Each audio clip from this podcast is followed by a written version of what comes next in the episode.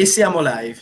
Ottimo, buonasera a tutti, eccoci per un'altra una puntata del, di Esterofilia, il format per gli expat che non ha uno slogan ancora. Uh, sono oramai quante? Sei settimane che ci rivendiamo questa, questa minchiata. Sei Lorenzo. settimane per, per, due, per due, perché usciamo una volta ogni due.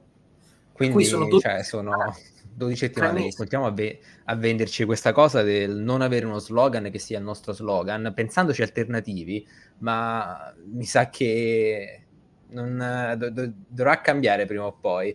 Tuttavia, tuttavia, in ottemperanza di questo, benvenuti a, alla nuova puntata del format per gli expat che ancora sperano di poter riportare un po' del loro sapere, un po' della loro voglia di fare eh, nella penisola, nello stivale, nel bel paese, così come lo si vuol chiamare, nei vecchi reami di Odorico, quando lui cominciò a dividere la penisola dal resto dell'impero. Grande, non tanto perché poracci i romani mi stavano simpatici.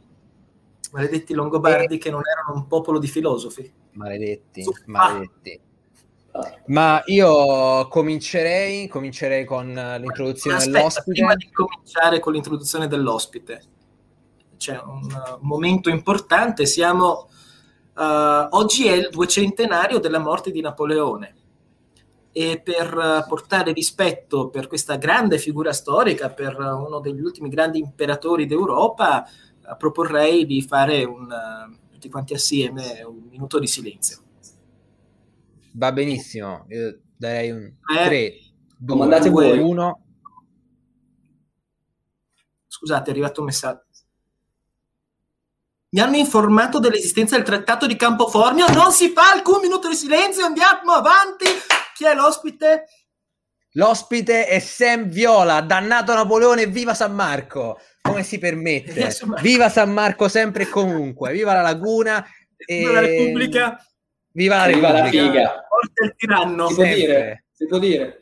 Sì, si, si, può dire, si può dire tutto quello che vuoi, Sam. Fin, fin, tanto che ha un senso logico, si può dire tutto. Noi non censuriamo. Non uh, l'unica cosa, mi raccomando, non facciamo catcalling, che abbiamo avuto dei, dei, problemi nel gruppo WhatsApp ieri con gli amici della meravigliosa Mondragone. C'è stata una discussione esagerata sul catcalling, quindi tutto tranne quello. Per adesso, quando passerà di moda, ne riparleremo. Ma lo sai uh... che anche io ho eh. avuto dei problemi col catcalling. Un giorno ero con dei miei amici per strada e avevo visto questo gatto e ho iniziato a chiamarlo forte dicendo miau e c'era una passante che ci ha rimproverato. Come dicevo, l'ospite è Sam Viola che ci parlerà, ci parlerà di, di finanza, finanza, investimenti eh, ci parlerà di, di, delle piazze, le varie piazze d'Europa, del vecchio continente che si, si immette così in modo forte nel mondo della finanza. Eh, e per questo, ecco, eh, avrei una primissima domanda. Innanzitutto, Sam, non so se vuoi presentarti un pochino eh, Vabbè, già, già. dello sponsor, così come la nostra seconda puntata. Per chiunque voglia mandare un'offerta di lavoro a Sam, noi detrarremo il 10% sul suo stipendio per i primi sei mesi. Quindi se avete un'offerta di lavoro da mandare a Sam Viola, mi raccomando, fatelo attraverso il link www.semviola.com slash esterofilia. Ripeto, www.semviola.com slash. slash esterofilia. Ma comincerei con la primissima domanda adesso, dopo il momento dello sponsor. Sam, hai appena detto che si lasci che si presenti, lascia che si presenti. Fatto, tu fa tutto, lo fa ah, prego, prego. Facci, faccio tutto io. Or- oramai faccio tutto io, non posso più lasciare cose in mano a Lorenzo. ma, allora, ma allora vai, io faccio un'introduzione semplice, non è che ho fatto chissà che. Ho fatto vabbè, la triennale qua in Italia in economia come tutti. Finita la triennale ho capito che una triennale non sai fare un cazzo. Quindi ho detto andiamo a lavorare. No? Prima ho cercato di fare io la mia startup, non è andata. Ho provato a lavorare, non mi è piaciuto, allora sono tornato a studiare per trovarmi un lavoro che mi piacesse di più, no? Preso la valigia in mano e sono andato spedito in Inghilterra, una terra d'Albione, gran bellissimo posto, finché non è arrivato il Covid, però non c'è stato posto bello dopo quella cosa lì, no? E lì ho fatto un master in investment analysis dove sono entrato completamente nel mondo della finanza d'oltremanica, un mondo che quando ero in Italia per assurdo avevo visto molto di meno. E mentre là ho anche aperto una society, se ci sono degli inglesi che ci stanno ascoltando, sanno quanto la cosa sia grossa rispetto all'Italia dove le society sono una cosa molto più piccola, no? A parte poche università non se ne parla così tanto, e là ho fatto un investment society, è sparito... No. Ah, non c'è problema, tornerà. Ok, okay. ho fatto questo investment society che ci ha dato modo di approfondire la cosa anche parlando con gli esperti del settore e di capire un attimo dove si sta spostando questo mondo. No. Dopodiché, Covid volendo, si è tornati in Italia, no? Italia ha iniziato a lavorare in una startup perché appunto ho questo forte interesse per il mondo del venture capital e questo mi, modo, mi sta dando modo di parlare ogni giorno comunque con imprenditori differenti, di lavorare a financial e finanziamenti per startup e farmi capire un attimo com'è questo mondo e com'è diverso rispetto all'estero. Bentornato, bentornato intanto. E detto ciò, ci ho messo anche troppo a presentarmi. Uh, vogliamo andare a spostarci subito alla, do- alla domanda del buon Marco? Uh, è sempre un piacere sentirti parlare, caro buon Sam, quindi non è, non è, mai troppo, ma va benissimo. Allora io lancerei l'argomento uh, direttamente così, chiedendoti, um, tu che comunque hai anche avuto un'esperienza all'estero, in questo mondo, hai lavorato in, questo, in quest'ambito, eh, la domanda che sorge spontanea è anche un po' attraverso il media che vendono Milano, un po' come la città della fattura, del business. Fighe fatturato, ecco, fighe fatturato, sì. Esatto, le due F, magari comparato a, al resto d'Italia più che al resto d'Europa, però tuttavia c'è questa atmosfera, questa alone di, di, di finanza, di fattura. Ecco, la domanda che ci dovete spontanea a questo punto è come mai Milano, nonostante eh, sia la piazza affari di, della terza economia dell'Unione Europea, la quarta d'Europa, non è comunque così importante quanto la Francoforte, un, una Parigi o Londra stessa, ecco, magari Londra sono livelli anche sicuramente più globali, però anche a livelli europei, Francoforte, Parigi, come mai? Ok, ok, allora, ma in realtà, dato che sapevo che comunque abbiamo parlato di questo, l'ho approfittato per capire che cosa si intende per avanzamento finanziario di una città, perché si può dire che una città sia un centro economico avanzato, un centro finanziario avanzato rispetto ad un'altra, no? Quindi uh, vengono calcolati solitamente cinque fattori quando si va a vedere questa cosa, no? Che sono il business environment, me li sono scritti anche qua sotto per ricordarmeli bene, business environment, lo sviluppo del settore chiaramente finanziario, tutti i fattori infrastrutturali di quel paese di quella città poi il capitale umano, che sono le persone, perché sono sempre le persone quello che lo fanno, e poi ci sono tutte le generali varie. No? E da questa classifica cosa è uscito? Che al primo posto nel mondo, indovina, indovina, indovina, qual è il centro finanziario più importante? New York City, ok? Quindi abbiamo Wall Street, dove abbiamo tutte le grosse banche, le grosse banche di investimento, e co. Secondo posto abbiamo Londra, ok? Londra, che poi andremo a vedere perché ci sono New York e Londra al primo o secondo posto, no? che ci sono delle ragioni dietro, probabilmente. No? Poi dal secondo al nono posto c'è un buco dove non ci sono europee, dove abbiamo in mezzo americane e abbiamo dentro Cina, Giappone, sì. Al terzo posto infatti abbiamo, credo, Shanghai, no? E poi solo al nono posto torniamo in Europa e torniamo a Francoforte, ok? Al nono posto. Fammi capire, il terzo posto è di un paese comunista.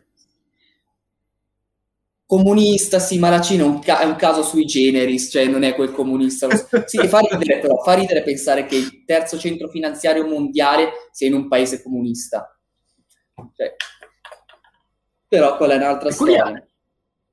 storia. Eh? è peculiare, sì. Fa, ridere, fa ridere, fa ridere. Cioè, quello ci vorrebbe una discussione solamente per quello, in realtà. Dopodiché, comunque, dopo la nostra Francoforte, cosa troviamo? Al decimo posto Zurigo, ok, Svizzera tedesca, Ginevra al ventesimo, venticinquesimo Parigi e finalmente al ventiseiesimo, attaccato a Parigi che si pensava fosse più avanti, abbiamo la nostra cara e vecchia, buona, Milano. Ok? La domanda è perché abbiamo al nono posto Francoforte e noi siamo così dietro? Cos'è che ha la Svizzera? Vabbè, la, Svi- la, Svizzera anche lei sui generis, no? Sappiamo cos'è che ha la Svizzera, no? E soprattutto la Germania che noi non abbiamo. Ebbene, eh, le ragioni alla fine che, che possano essere te, tre principali, ragioni strutturali chiaramente, ragioni culturali e poi, come vedremo anche bene dopo, ragioni politiche. Ok? Per quanto riguarda eh, le ragioni comunque strutturali, va capito bene una cosa. Milano dov'è che si trova? In Italia. E l'Italia si trova in Europa. Lorenzo, stavo aspettando, qua... stavo aspettando la vostra parola. Che cos'è? È, è, è Lorenzo l'esperto. Io, io me, bene o male so come andare sì. a King's Cross alla stazione, prendere la metro e, e, scendere un attimo a Westminster. Per il resto non so. Mi era saltata un attimo la connessione. Hai chiesto che cos'è Milano geograficamente? Il, no, do, dov'è, dov'è Milano? Vabbè. Milano, la parte sud del centro d'Europa praticamente. Bravo, bravo, l'Europa, l'Europa. Tedesco. E qual è l'istituzione esatto, finanziaria? Grazie. Non è in Africa. Qual è l'istituzione finanziaria principale europea? La BCE o l'ICB, se voglio... esatto, se vogliamo fare internazionali, l'ICB, no? E dov'è, che...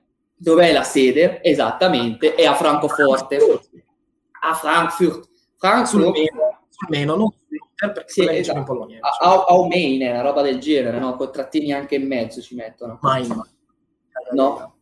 E qual è la, l'altra cosa poi? Non è che hanno solamente la BCE, sono già il centro finanziario europeo principale, ma anche se andiamo a vedere le più grosse banche di investimento, okay? quando si parla di banche di investimento si vanno a categorizzarle in, in uh, delle bracket, ok? Abbiamo le, più, le principali, le prime otto, okay? quelle più importanti, che vengono chiamate BB, Bulge Bracket? Dopodiché abbiamo le Elite Boutique, le boutique e via. In queste prime, eh, nelle BB, chi è che abbiamo? Abbiamo Goldman Sachs, abbiamo Citigroup, abbiamo JP Morgan, uh, Morgan Stanley, eh, Bank of America, eh, che sono tutte e cinque negli States, ok? Poi chi è che abbiamo? Abbiamo Barclays, che è a Londra, abbiamo le due svizzere che sono UBS e Credit Suisse, e poi all'ultimo posto abbiamo Deutsche Bank, che tra l'altro nel settore viene sempre presa per il culo dicendo Deutsche Deutsche non è una BB mentre invece adesso nell'ultimo trimestre sono anche risaliti, ha fatto un, ha ottenuto anche dei buoni risultati, no? Qual è la cosa? Che avere una bulge bracket bank nel tuo centro finanziario, cosa che l'Italia non ha, noi non abbiamo banche centrali così grosse, banche, scusate, di investimento così grosse in Italia, dà un boost rispetto agli altri, no? Come abbiamo visto davanti, chi è che ci sono? Stati Uniti e appunto Inghilterra, che contano già 5... Eh, aspetta, mi sa che ho fatto male la matematica. Mi sa che sono 9, non sono 8. Sì, ho fatto malissimo la matematica io, però... Ma eh, bisogna sempre riportare l'uno, è quello il problema. È l'uno che... Sempre, sempre, di riportare l'uno da sopra, sì. Zero esatto. mai al denominatore. Mai. E cos'è che succede? Appunto che sei sono in Inghilterra, sono, paesi, sono in Inghilterra e negli States, e le altre tre sono in Europa. Perché una delle ipotesi eh, che viene anche generalmente studiata in finanza, giro qua anche gli appunti per citare il nome, che è la, teoria, è la Theory of Law and Finance, semplicemente va a dire che i paesi che si basano sulla common law hanno un framework che è più predisposto a far crescere eh, il settore finanziario. Ok? Common law, allora, civil law è quella che utilizziamo noi, che utilizza la Francia, che si basa, dato che l'abbiamo parlato, sul codice napoleonico. Bene, io che sono 200 anni. E si basa su cosa? Sul codice. Eh, la legge, quella lì, non mi rompi il cazzo, è quella lì. La common law invece va a precedenti. E a quanto pare da questo studio è emerso che i paesi dove c'è la common law, lo sviluppo finanziario è favorito, no? Quindi abbiamo Stati Uniti eh, ed Inghilterra che sono i primi centri centri finanziari più importanti al mondo che sono davanti. E voi mi direte, ok, ma Francoforte allora, cazzo fa Francoforte? Che ci fai? Niente, Francoforte utilizza il metodo tedesco, utilizza la German Law, che è una via di mezzo tra le due. E lo stesso vale per il Giappone, che si trova tra il terzo e l'ottavo posto. Hanno questo sistema di mezzo tra Common e Civil Law che gli ha permesso di favorire in qualche modo questo sviluppo finanziario, probabilmente. No? Questa è una teoria, infatti si chiama teoria della legge della finanza, è una teoria, però ti fa pensare, ti fa pensare.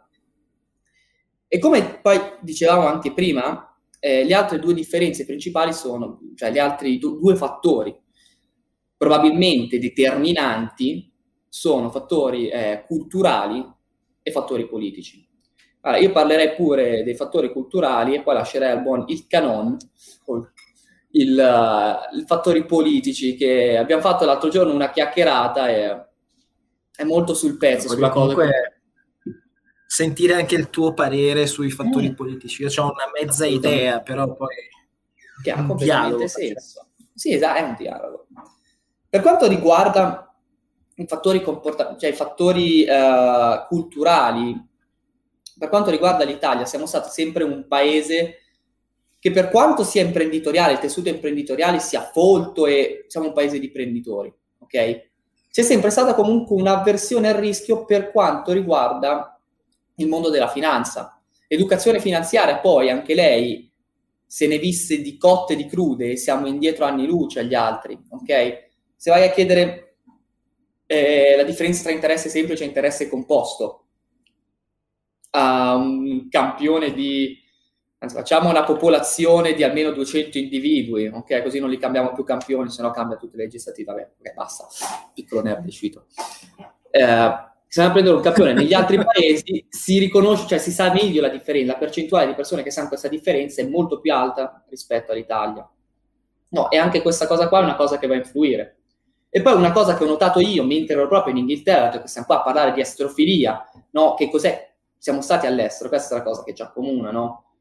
Cioè io li ho sentito parlando con la gente e anche vivendo l'università una propensione al business, a sfondare nel mondo finanziario che è completamente differente dall'italia. Sarà l'università che ho fatto in Trenale, che sono stato in Bocconi, dove vabbè, Bocconi sono dei draghi che tirano come ti, tirano da matti, ok? Cioè tutte le persone che, quasi tutte le persone che ho conosciuto lì è gente che tira. Uh, una delle ragazze con cui più ho stretto in Inghilterra, italiane, lei sta facendo la magistrale in finance in Bocconi, che forse c'è la, la, il corso più competitivo dell'università più competitiva in Italia, no? E proprio la vedi che è un altro ritmo. E per il resto, quella cosa lì era la cosa più simile all'Inghilterra. Nelle altre università italiane, con altre persone italiane, non ho visto quella tendenza che c'è a voler fare business, a buttarsi a provare a saperne di che cosa sta succedendo intorno al mondo che c'è da noi. Che poi per me è una cosa che chiaramente eh, andrà a migliorare negli anni, per l'amor di Dio, perché se ne parla tanto, in Italia ci sono community che si sta lavorando, i social aiutano, pensare a Starting Finance quanto sia cresciuta negli ultimi anni, che con i loro pro e i loro contro spingono un sacco comunque l'educazione finanziaria in Italia, per me è una cosa che aiuterà. No, però va considerato anche il fattore culturale per me, proprio come siamo noi di testa, no? Poi adesso io andrei a buttarmi sui fattori politici, che forse sono quelli un pochino forse più complessi, vogliamo dire, o più da approfondire. La situazione è sempre molto più complessa, ma appunto mi chiedevo, hai fatto una eh, estremamente scusa, scusate la parentesi, ma il, il, modo con cui Lorenzo si emoziona con le cose complesse è sempre più complessa la situazione. Mi piace. Vai, prego. Eccellente. No, uh, comunque, hai fatto un, um, una diversificazione tra common law e civil law che esiste e ha portato anche a delle ramificazioni nell'ambito storico, economico, finanziario, politico um, in particolare negli anni 70, quando c'è stato l'avvento della deregulation, ovvero um, quando negli Stati Uniti e nel Regno Unito, in particolare le presidenze Reagan e Thatcher, hanno iniziato a um, eliminare quelle che sono le, se non le regole, comunque i limiti che il sistema finanziario poteva occupare nell'economia.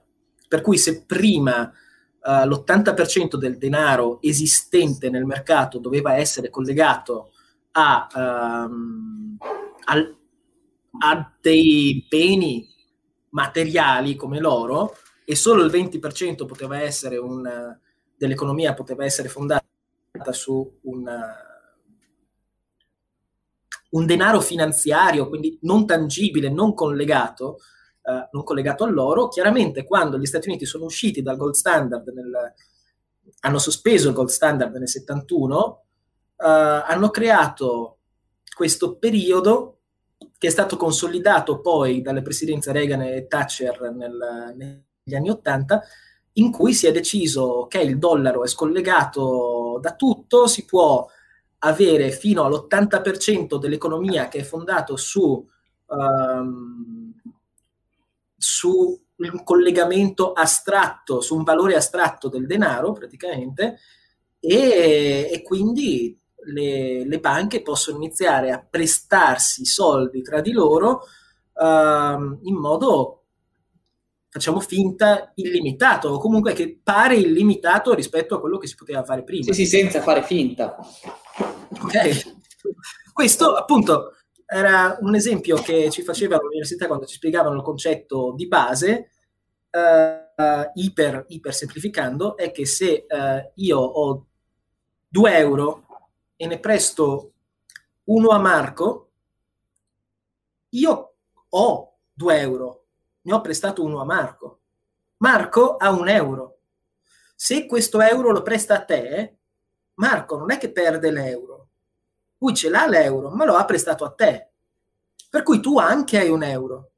In questo modo, di fatto, noi abbiamo i 2 euro iniziali, però c'è anche il terzo euro e il quarto euro che in realtà non esistono e, e che è una ipersemplificazione. Con ogni euro che però... esce chiaramente aumenta il rischio e il rischio che se te fai tutto sto giro qua e l'ultimo non ti paga l'euro, si crea questo effetto domino che manda tutto a puttane che come possiamo vedere qua dal mio bellissimo cappellino ci ricorda un attimo da dove arriva tutto, no?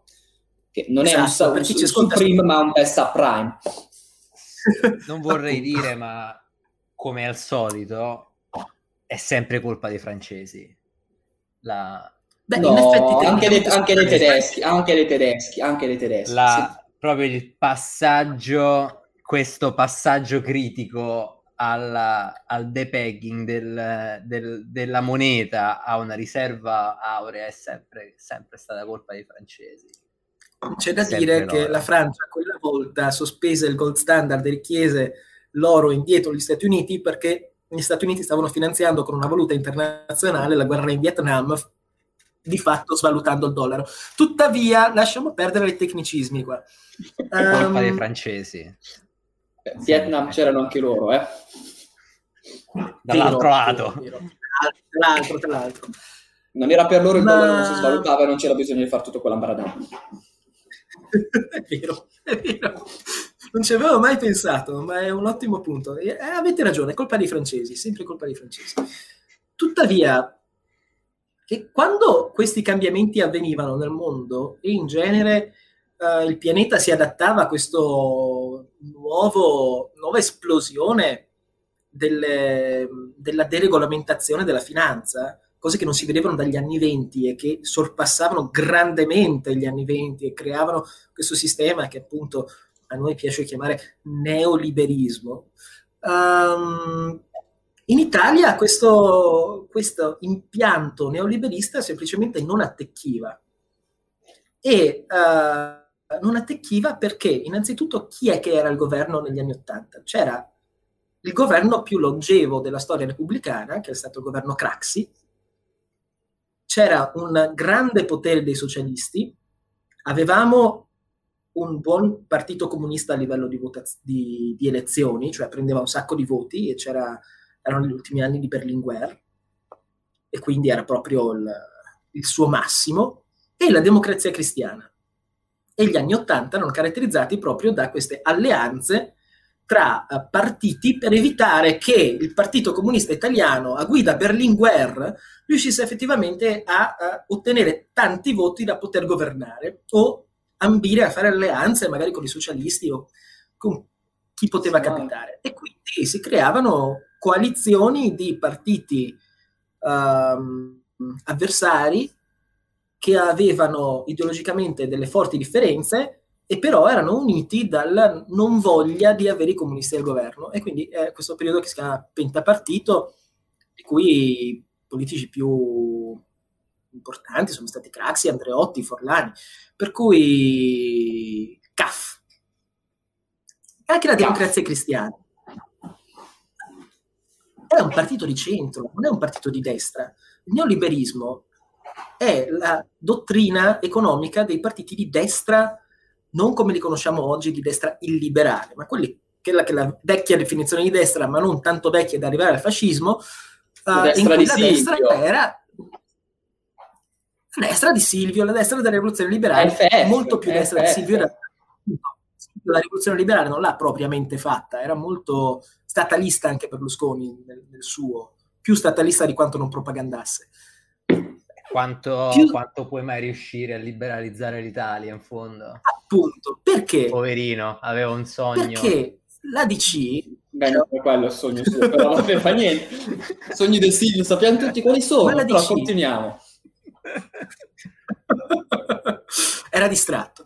Comunque, la democrazia cristiana, da partito di centro cristian-democratico, non, non, vede di buon occhio la deregolamentazione. Ha comunque un impianto centralista e statalista nel suo DNA.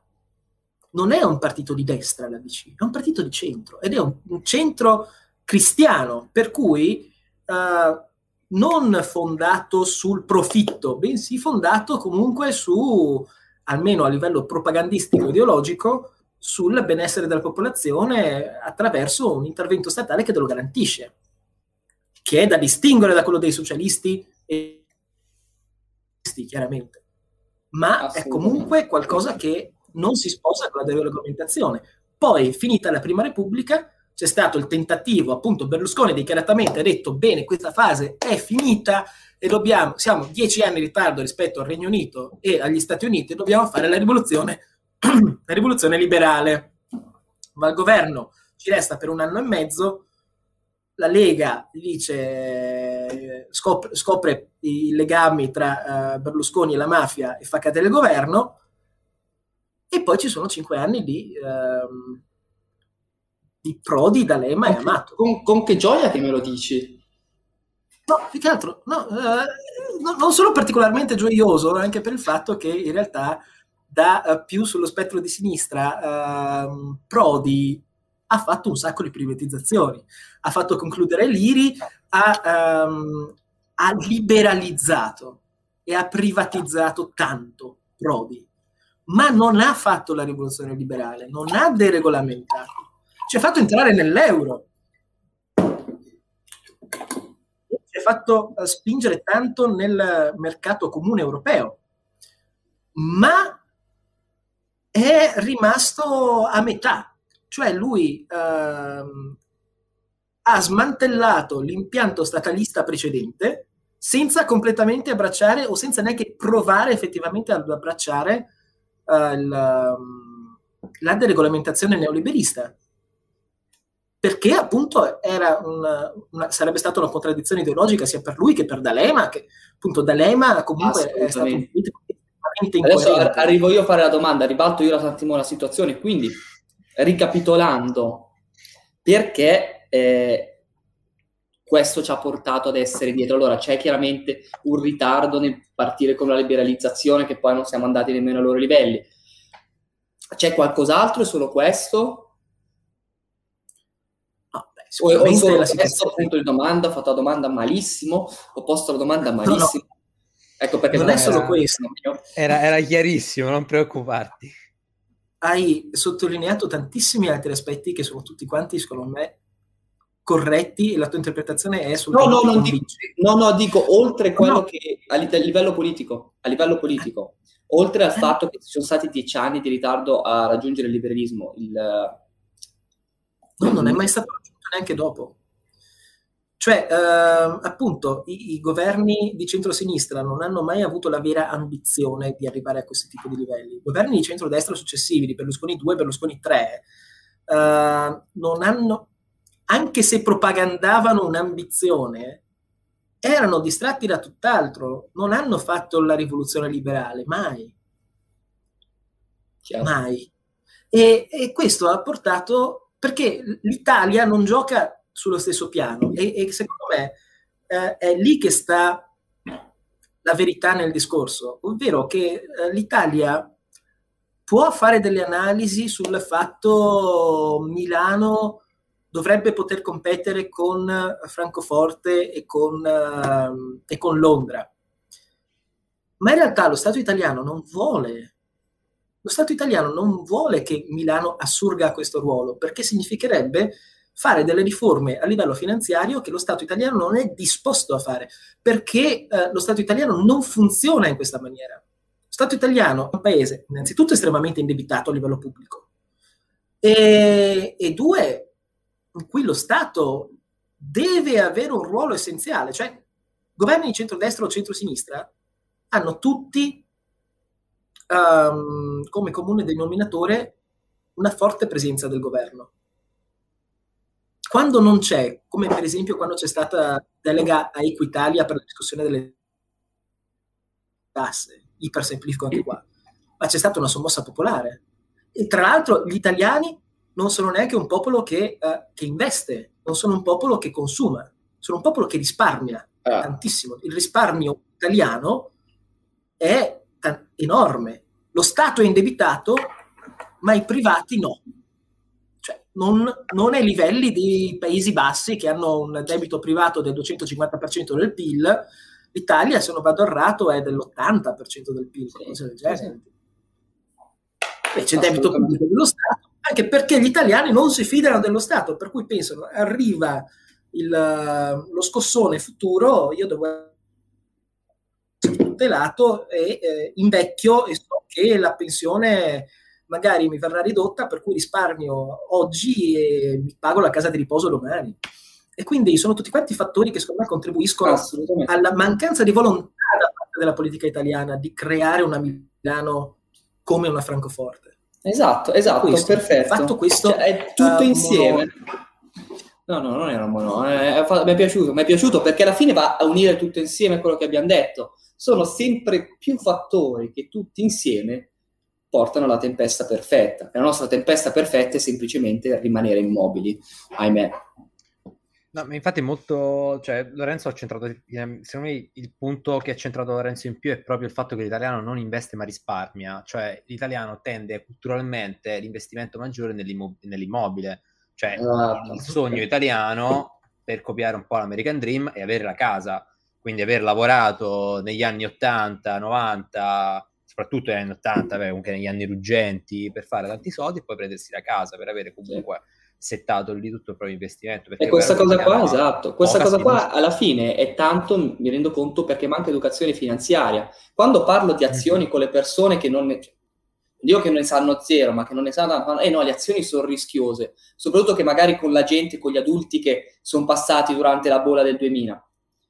Cioè, io penso eh, ha fatto questa discussione qua, no, io non investo niente perché io ho praticamente perso tutto con Tiscali, mi fanno, che il 2000 era Tiscali, faccio, sì, ma te hai investito in cosa? Solo in Tiscali. La grande Tiscali. E faccio, sì. allora, Tiscali, oh, ma che Tiscali quest'anno ha fatto una mossa, ha fatto un 250% in tre giorni, che se c'eri era una, una favola, okay. però per un'altra me storia. Me lo sono perso, va bene. Sì, sì, sì, no, quella è una cosa che sappiamo in tre probabilmente, ma se stiamo zitti. Comunque, qual è la cosa? Fanno, hai visto tutto in Tiscali, ok? Poi in cosa? No, solo Tiscali. Grazie al cazzo. Regola numero uno quando investi diversificare. Cioè, oppure puoi non diversificare, andare YOLO certo. su Dodge e se va su, va su, se va giù, te lo aspetti. Certo, la cosa è proprio manca... un mix di... Sì, esatto. sì, è proprio un esatto. mix di poca educazione, uh, investimenti concentrati solo in un settore, il real estate. Esatto. L'italiano non sa che se fa un portafoglio diversificato, il suo risk certo. reward si muove in un certo modo, non sa che, se, che il mercato azionario su base di 10 anni è sempre rimasto in positivo negli ultimi 100 anni. Se chiaramente lo vai a diversificare, no? Che bello che escono i commenti.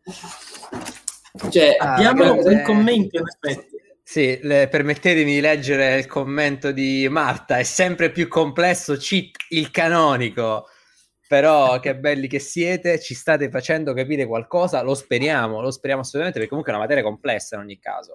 Uh, ma anche per è questo linguaggio il, è il vecchio Sam. Ma è il linguaggio che è complesso, la materia in realtà è semplice, oh, solo che l'hanno fatta complicata per non farla capire alla gente. Ok? Perché la finanza come... è una di quelle cose che vuoi tenere elitarie, quindi ti va a invitare tutti questi Com- termini. Come, come dicono sì, come dicono i guru, dammi 1000 euro, te ne faccio, te ne faccio guadagnare 2000, giuro. Guarda, sì, dimmi qual è, se mi dai 1000 euro. Sì, sì. Ti do due Cosa? schiaffi, che cazzo, ti do uno Ragazzi, schiaffo e poi ritorna anche l'altro, 100%. Comunque stiamo divagando qua, stiamo divagando. Su quest'onda del mi state facendo capire qualcosa, a me serve che tu mi spieghi, ok, abbiamo parlato finora in realtà di finanza. Sì. Ma, um, cioè, di cosa parliamo quando si parla di finanza? Cioè, fisicamente, quando si parla di un pacchetto azionario, si parla fisicamente di un pacchetto, cose del genere. Non lo so, che cos'è un venture capital? Non si parla Capisci la domanda? Perché non, non, non essendo esperto, appunto allora, posso parlare di politica a caso, però uh, di questo io non lo so. Ma quando parliamo di istituzione finanziaria, prima abbiamo parlato ad esempio di banche di investimento, la domanda è sì. che cazzo fa una banca di investimento? Prende i soldi, li investe? Cioè uno quello che... Pe- Ci sarebbe un discorso a fare due ore su banche commerciali e non, su Dodd-Frank, è un mondo questo che è bellissimo, cioè a me piace, bello. Poi, de gustibus, no? Dunque, quando parla di banche di investimento, quello, banche di investimento come funziona? Sono divise in tre parti. Abbiamo eh, front office, middle office e back office, dove middle office e back office nessuno vuole andare. Nel middle office abbiamo risk management, che in realtà qualcuno adesso ci vuole andare un po' di più, e la tesoreria. Poi abbiamo il back office, dove lì davvero la gente vuole evitare, perché una volta che entri nel back office non riesci più a spostarti nel front office, dove chiunque vuole essere. E back office cos'è che fai? C'è la compliance, c'hai l'IT, c'hai l'HR, l'amministrazione, alla fine sono quelle cose lì. La parte bella dove ci sono, dove ci sono i soldi alla fine e dove si capisce quello che fa le banche di investimento è il front office, che lo dividiamo in due aree principali, ok? Sales and trading e corporate finance. Sales and trading è semplicemente compravendita, vogliamo fare tipo gli hedge fund per farla proprio semplice, cioè che può essere o di azioni o di obbligazioni o di debito, comunque vari strumenti di debito, che siano obbligazioni statali, micro, che siano eh, debiti deteriorati, quello che vuoi, ok? Però quello che fai lì alla fine è compravendita, o fai brokeraggio, o fai trading statistico, ce ne sono di metodi, ok? Però quello lì si concentra su questo qua.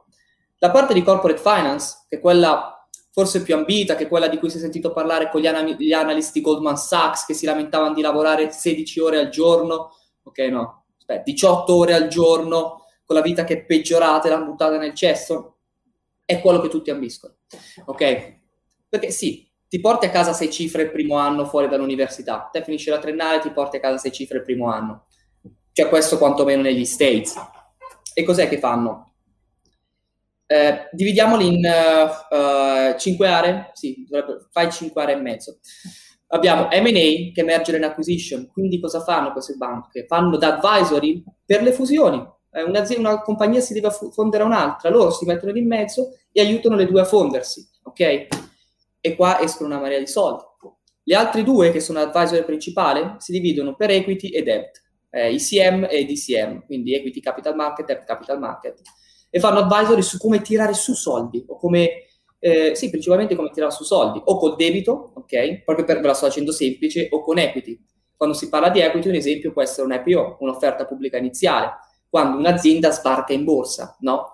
Tutto quel processo che porta un'azienda a quotarsi in borsa viene seguito dalle banche di investimento che si fanno pagare fior di miliardi anche, se vogliamo mettere, e seguono tutto questo processo. Poi abbiamo restructuring abbiamo leverage finance. Leverage finance che in realtà è quella parte che piace tanto, adesso dove ci sposteremo, quei famosi private equity di cui si discute sempre. E cos'è che fanno? Fanno acquisizioni tramite debito, eh, semplicemente di aziende che sono quotate magari le portano private o eh, semplicemente rispetto al debt capital market vanno a investire in vanno a fare advisory o vanno a sistemare aziende che hanno debiti più deteriorati, ok? O comunque che hanno un, uh, uh, un, rating, un, un, rating, di credito più basso rispetto al, alla media. Spero che sia abbastanza semplice da far capire, cioè sto cercando di essere il più semplice possibile, ma forse mi sto perdendo nel... Eh, vabbè riesco a seguirti, per cui dai, è un po' sì, avete domande fatele, avete domande fatele, assolutamente bloccate. Quindi cosa avevo detto? Leverage finance si, spesso, non sempre, ci si sposta sul private equity. Private equity perché? Perché le ore sono più, che sono minori, ok? E la paga è anche un pochino più alta. Cosa succede? Private equity eh, funziona in questo modo. Ci sono dei limited partners, che sono le persone che hanno i soldi, vedetela così, e c'è il principal, quello che le gestisce. Il lavoro del principal, che chi gestisce il private equity, è quello di trovare questi LP, che chiameremo, che chiamiamoli LPs, che sono i limited partner, prendere i loro soldi e avere, investirli come vuole. Okay? Com'è che li investiscono? Generalmente sono in uh, aziende abbastanza solide, nel senso consolidate, scusate. Eh, sono investimenti a medio e lungo termine generalmente e acquistano più o meno tutto il pacchetto, ok? Fai un 90, un 80% dell'azienda se non il 100%. E una delle azioni più tipiche che si connette alla parte di leverage finance nelle banche di investimento sono le LBO, che sono i leverage buyout. Praticamente questa azione, far, farla semplice sarà dura, a volte viene utilizzata magari per far diventare private compagnie che erano pubbliche, ok? E lo fai come praticamente non acquisisci l'equity dell'azienda, ma la compri attra- attraverso il debito, poi risanandola, ok, facendone migliorare e aumentare il valore, cosa succede? Che uh, praticamente la struttura finanziaria dell'azienda ti porta ad aumentare la tua parte eh, di equity, perché non è che prendi solo il debito, prendi parte debito, magari 80-90% debito e 10% equity. Cosa succede? Ripagando poi il debito, ti aumenta te la percentuale in equity, ti aumenta il ritorno. Ok, questa probabilmente l'avremo capita in... cioè con la l'avranno capita quelli che lo fanno, gli altri. Poi Massimo, cioè, andiamo lì, vedo il timer che va pipi pipi pipi. Comunque, questo è private equity. private equity, gli hedge fund li lasciamo da parte, gli hedge fund cosa vanno? Vanno a cercare di fare più soldi possibile nel minor tempo possibile, ok? Quindi tranne per GameStop. In quel caso vogliono solo perdere soldi. no, no, no, lì è uno short squeeze di cui potremmo parlare che ha una sua logica, ok? Poi ci sono sì, la ass- assolutamente. Poi c'è un movimento oh. punk marxista sta rovinando Wall Street. No, mas- maschista si chiama, non marxista ormai, quello che sta veramente rovinando, ma quella è un'altra storia. Maschista, assolutamente sì. Maschista. E comunque da EP passiamo al venture capital direttamente. Qual è la differenza tra i due? Perché la struttura tendenzialmente è la stessa. Poi ci sono venture capital quotati, ma tendenzialmente quella. Ci sono i principal e ci sono i limited partners. La differenza qual è? Che quando va a investire VC va a investire tendenzialmente in startup, con aziende consolidate. La medio-lungo termine sì. Si parla anche di 5-10 anni o dipende che cosa va a investire, dipende da ogni fondo. E la cosa qual è? Che non va a comprare tutta l'azienda, ma va a comprare una piccola percentuale di equity. Quando parliamo di equity, non l'ho ancora detto, si va a prendere una percentuale dell'azienda che sia attraverso un pacchetto azionario alla fine, ok? Mi prendo quel 10% che è il pacchetto azionario del, dell'azienda. Ma quindi è sì, fisicamente sì. un pacchetto? No. Cioè, no. sì, ma no. Ti arriva una mail se vuoi. ah. Quella, la, puoi stampare, la puoi stampare, la mettere sul cartonato e farne un pacchetto. Guarda, è, interessante. È, la, soprattutto su questo punto è estremamente super interessante che tu abbia introdotto il discorso dei VC, no? Perché in fondo il mercato del venture capitalism, il mercato dei VC che comunque compra pezzi di compagnie, soprattutto investe nelle startup nell'early stage, cerca di farle andare, fanno un seed se non un pre-seed e poi cercano di andare avanti, no? e penso siano dei motori principali. Guardiamo per esempio cioè, il caso studio più, più trito e ritrito che è quello di Israele, no? Cioè Israele che è un paese nel mezzo, adesso non mi viene a dire nel mezzo del nulla. Della Terra Santa?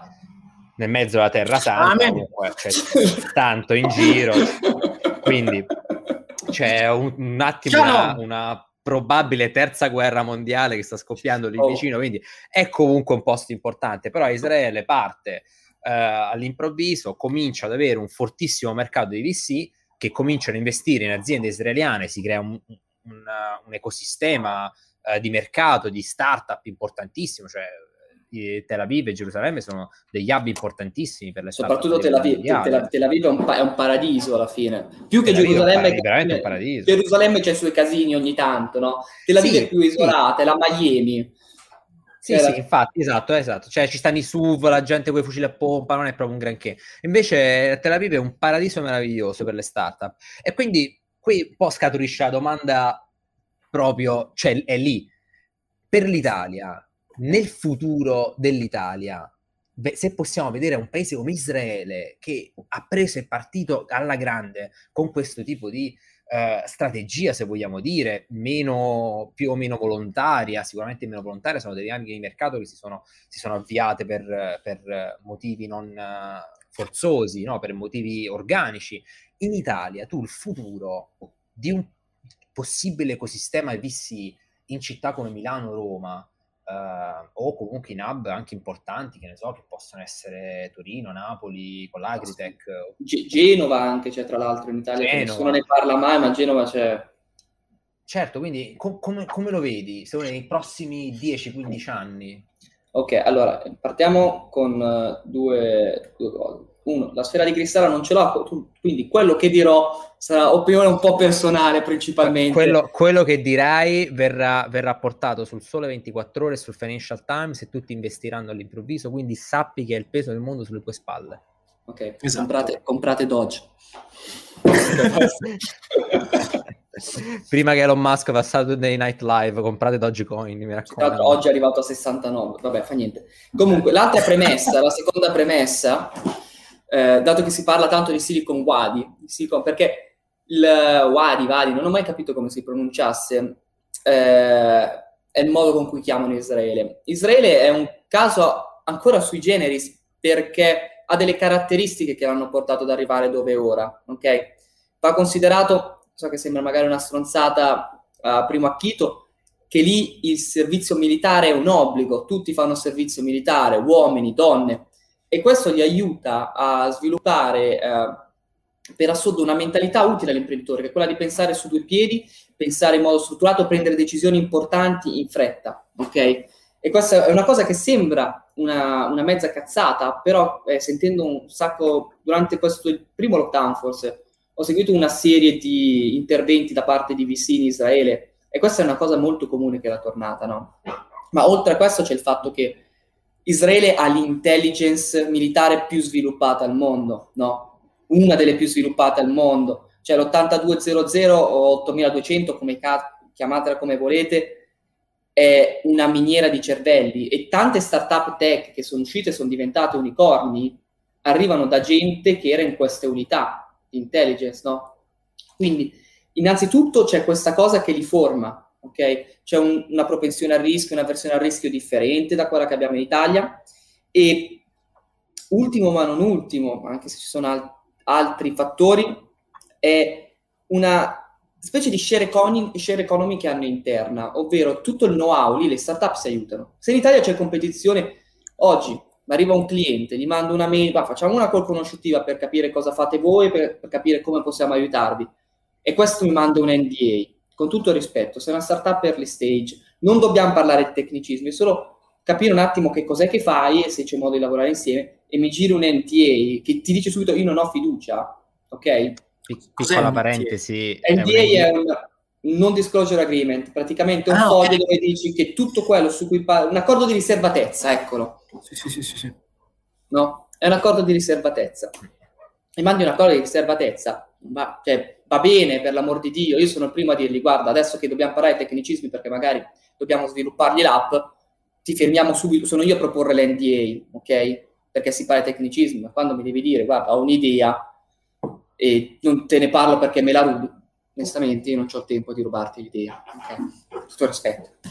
Sì, è un e, po' una fallacia logica il classico, non, non, lo dico perché me la fottano. Esatto. E cosa succede? Che Israele, questa cosa qua non c'è. Israele si condividono tutto dentro, ma anche il know-how, anche roba che in teoria per, eh, dovresti passare tramite NDA, l'Italia se la girano. Ok? Tornando però all'Italia, perché Israele appunto se ne potrebbe parlare per ore, punto qual è? Che noi siamo indietro anni luce. Ok? Gli investimenti che abbiamo... Eh, investimenti in startup su eh, GDP come rapporto se la media europea è dello 0,04%, l'Italia è lo 0,0096. Com'è che lo so a memoria? Perché mi ha fatto male leggerlo e scoprirlo. Ok? Potete controllare i numeri su quelli. Mentre la nostra Francia, la Germania, l'Inghilterra, anni luce sopra la media. Generalmente sopra la media. La, Fra- la Germania dovrebbe essere 0,04 con noi. Cioè, nella media, scusate. Mentre la Francia è, va a un altro ritmo. Perché? Perché hanno chiaramente grossi investimenti nel settore e quello che manca in Italia principalmente, credo che alla fine quando si parla di VC, si parla di startup, la cosa che, di cui le startup hanno bisogno sono i soldi, ok? Per crescere alla fine. Hanno bisogno di un'idea, hanno bisogno di buttare loro il patrimonio un po' a parte loro e poi tirare su soldi. Per attirare soldi cosa ci vogliono? Ci vogliono le startup che funzionino, no? Cioè è un cane che si morde la coda un po' alla fine. Ma cosa succede? Io noto una cosa, spesso in Italia se te chiedi 1000-2000 euro per aiutarne a tirare su eh, 100-200 mila, che è pochissimo, ti dicono di no.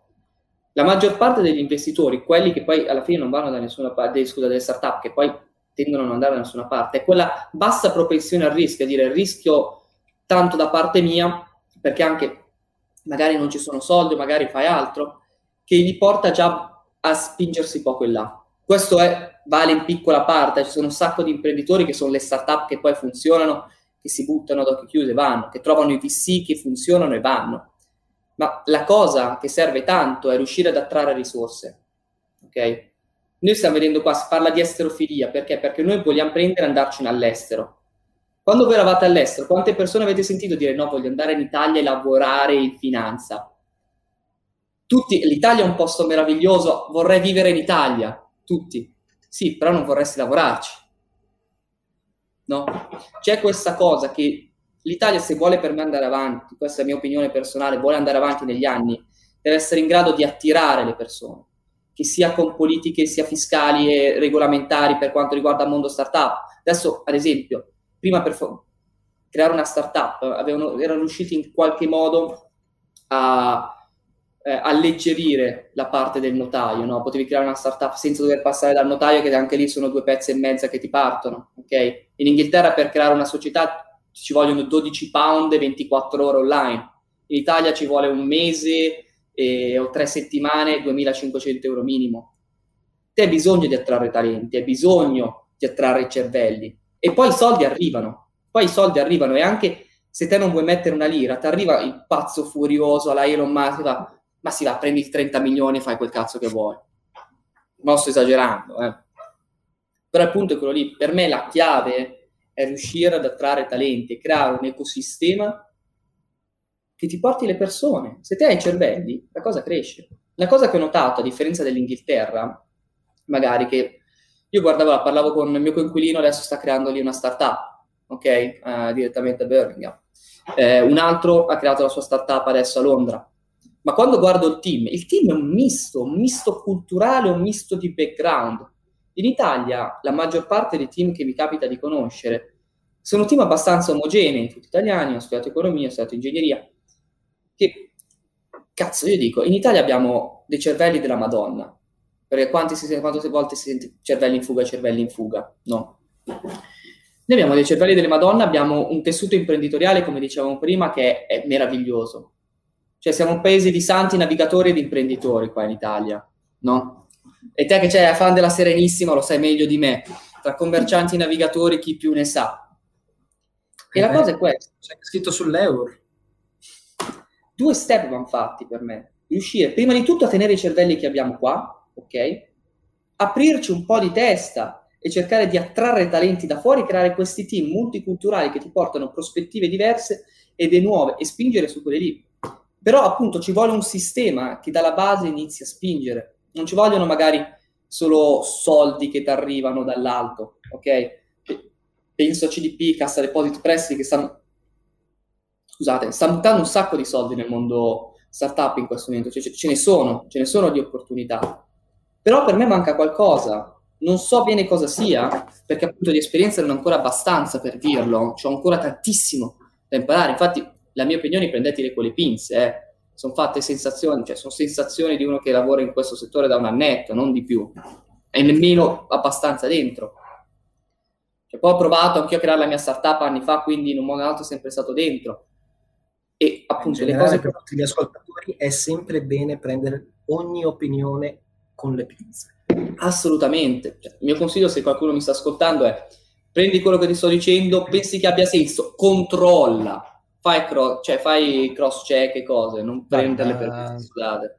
Guarda Sam, sì, stiamo andando in ma... No, ha fatto bene, mi sono perso. Sì, sì, cioè, no, ma perso, io, cioè, dopo... No, ma dopo questo, questa me- meravigliosa chiusa, eh, sulla multiculturalità del background dei team, delle startup, delle, dei, delle subject che si, sta, che si studiano, del, dell'ecosistema da dover creare in Italia. Cioè, io non, non, non, so se voglio farti la classica domanda scema di fine puntata, mi sento troppo ispirato. Fammi no, quello che vuoi. Fammi quello che vuoi. Io te la farei anche, io te la farei anche, ma, ma, è, ma, è, ma è stato veramente una bellissima chiusa, Sam. Grazie, grazie dell'ispirazione. Non ti è venuta la domanda, è per quello. No, mi è venuta la domanda. Ah, invece mo te la faccio. Allora, Marco, senti qua, ma secondo te... Te la rovino. Secondo te... Aspetta un attimo, aspetta un attimo. Aspetta un attimo, devo chiedergli un attimo una cosa in, in, in volata. In 15 secondi tu c'hai una mano che sembra un guanto di Thanos sul tuo tavolo, ma più colorato, che fa un dito medio. Che cos'è? Io non l'ho spiegato, questo qua si chiama Love. Ok, a parte che l'ho colorato poi io sono cioè, un artista. 15 secondi da adesso, spiega tutto. È una statua fatta da Maurizio Cattelan che si trova davanti a Palazzo Mezzanotte in uh, Piazza Fari e semplicemente vuol dire libertà, odio, vendetta, eternità ed è un saluto nazista mozzato. Perfetto. Ed è alto tipo 20 metri. Adoro. Metri. E tutto questo, secondo te, Marco, la domanda. quando vai in Cina e compri qualcosa in Cina, tu che sei esperto di finanza, comprendi del, del, il trading, il commercio e queste cose qua, no? che sai come si acquistano i prodotti, stock, le cose, ma quando vai in Cina, i prodotti che compri in Cina ci hanno ancora scritto Made in China sopra. E no. i cinesi fanno tipo, wow, ma questo è fatto in Cina, che cazzo me lo compro a fare? Assolutamente, come quando vedi qualcosa col Made in Italy, loro riconoscono la qualità nel Made in Cina, perché sono patriottici. Quindi dici, ah, questo è fatto in Cina, è proprio cioè, completamente diverso per loro. No, sì, è come quando noi vediamo il Made in Italy, cioè di parte proprio il Bella Ciao che hanno dentro, i parti sì, di vabbè, ma il Made in Italy cioè, può essere la... il Made in China può essere l'adattatore che mi sta a caricare il cellulare adesso. Cosa vuol dire? Non è il valore, cioè deve vedere il valore di una cosa guardandole il prezzo. Che è che resta un valent quando vendi, quantum vendi potes, dicevano i latini, no? Una cosa vale tanto quanto la puoi vendere. Però Mamma bisogna mia. vedere anche il valore intrinseco di una cosa mettiamo un punto perché dopo questa eh, cioè abbiamo raggiunto dei livelli stratosferici, abbiamo toccato il tetto Ragazzi, dell'esterofilia. Dopo eccitazione la conclusione. Gra- grazie, grazie per avermi ospitato. Probabilmente ho fatto tormentare qualcuno, grazie ma sono felice. Sono felice perché vuol dire che ho detto le cose giuste. Sono... Bene, è stato un piacere Sam, mille grazie di essere stato nostro ospite, volevo salutare tutti, come sempre grazie di averci seguito, puntata Ciao a tutti. un po' lunga questa volta, ma grazie a tutti di averci seguito ancora e ci vediamo alla prossima puntata.